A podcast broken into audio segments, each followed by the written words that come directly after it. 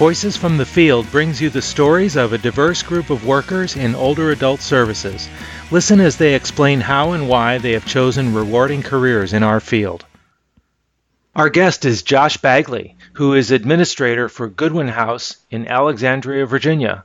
Hello, Josh. Thanks for joining us today. Thanks for having me, Gene. I'm looking forward to our conversation.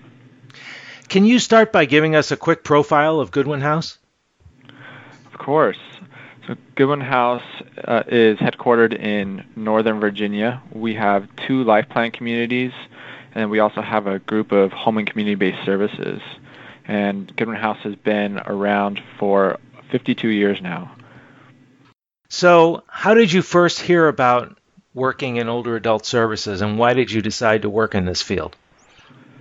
So it backs way up to when I was in high school. I was about 16 years old, and a group of my friends, we were all in choir together, and we every Sunday went to a local senior living community, and we sang hymns with a group of about 15 to 20 residents of that community. And I fell in love with a woman named Dorothy. She was in her late 80s. Uh, she didn't have many family members around in her area. She only had one sister really that uh, and interacted with her.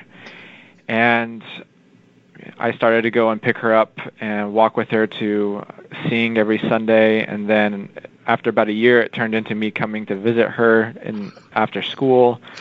And one day I showed up and she wasn't there. And the staff members told me the different community that she moved to, which was a memory care community. And I went there and found her. And, and then one time around Christmas, I showed up and she was no longer uh, with us.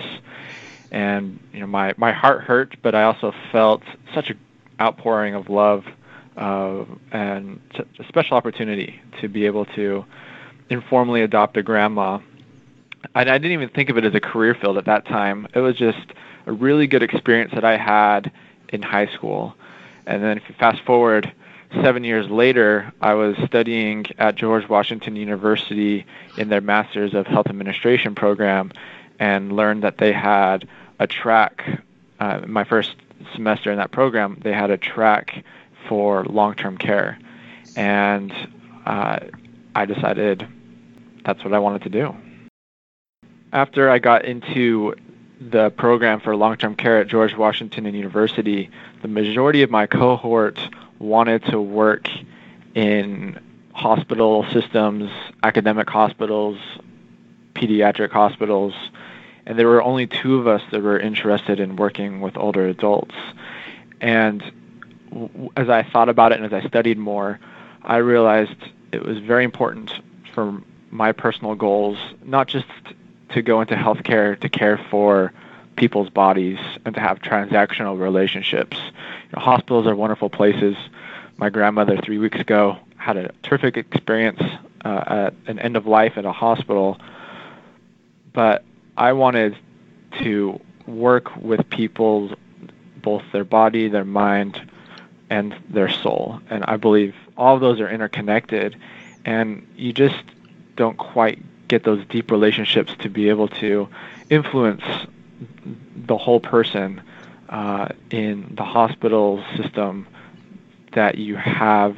Uh, there's more of an opportunity to do that when you work in aging services with long-term relationships. So, what future do you see for yourself in this field? So, I'm a millennial. I'm proud of it. I I'm hungry to to learn and to be engaged in an organization that uh, wants to grow and and serve older adults in new ways. So. Uh, in my current organization, I've been here at Goodwin House for five years, and I've had four different roles in the last five years. So, they they see as a millennial uh, and as somebody that's interested in learning and growing, they see my potential and uh, give me lots of opportunities to grow. So when I when I look at the career field of uh, aging services, I see a lot of opportunities with the changing demographics for the aging society. Uh, most of all, I think one of the biggest trends is how much older adults want to stay in their homes. And a lot of people, when they think of you know working with older adults, they think of communities. but the opportunities to be innovative and to find ways to bring services into people's homes is opening up lots and lots of, of new positions that nobody's thought of yet.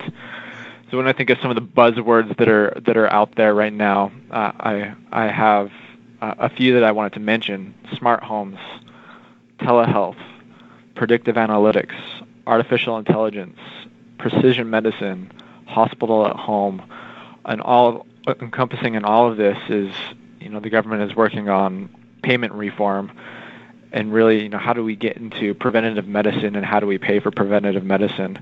And all these concepts over the next five to ten years need some really smart brains to come into the field from not just other millennials, but we need we need people from outside of, of the field um, and other areas of healthcare to, to come together to help us figure out how to continue caring for the greatest generation and the baby boomers as as as they age and and most importantly, how how to meet people where they're at with their life goals, so we can help people that want to move into communities, but also help people who are in their homes. So, what are the best parts of your job? I love watching the staff members that I work with on my team constantly learning and growing and adapting. Uh, the healthcare field over the last five years has been changing so rapidly. Uh, even though I'm new to the field, I've only been in the field for five years. I feel like people that have been in the field for 10 years don't have a huge leg up on me because of how much everything has changed.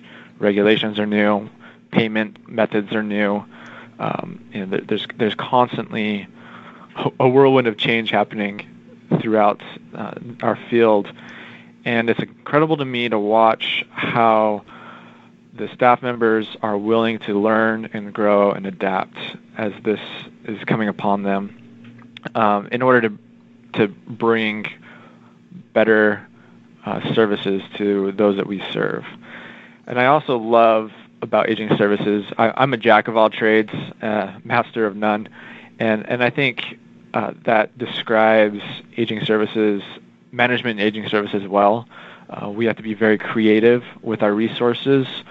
We have to be willing to get our hands dirty as leaders to, you know, to clean a room when it's needed, to do the dishes when it's needed, to stay after, to stay the night when there's a, a hurricane warning, um, to come in early when there's a call out, uh, but also, you know, to manage the finances, uh, to build relationships with hospitals. It's just a wide variety.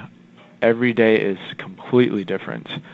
And um, probably most importantly, I get to work with really passionate people who are really in this to work with older adults, um, not just helping their physical health, but their their body, body, mind, and spirit You know, all of those are connected, and being able to work uh, with helping residents achieve their goals, both their spiritual goals, their social goals, their physical goals, is, is an honor.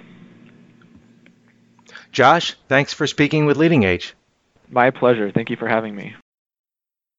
Voices from the Field is ultimately about the jobs of the future. More than 2 million new people will be needed by 2030 just to keep up with the growth of America's aging population. This series is brought to you by the Leading Age Center for Workforce Solutions. I'm Gene Mitchell, and the center is led by Susan Hildebrandt. Learn more at leadingage.org forward slash workforce.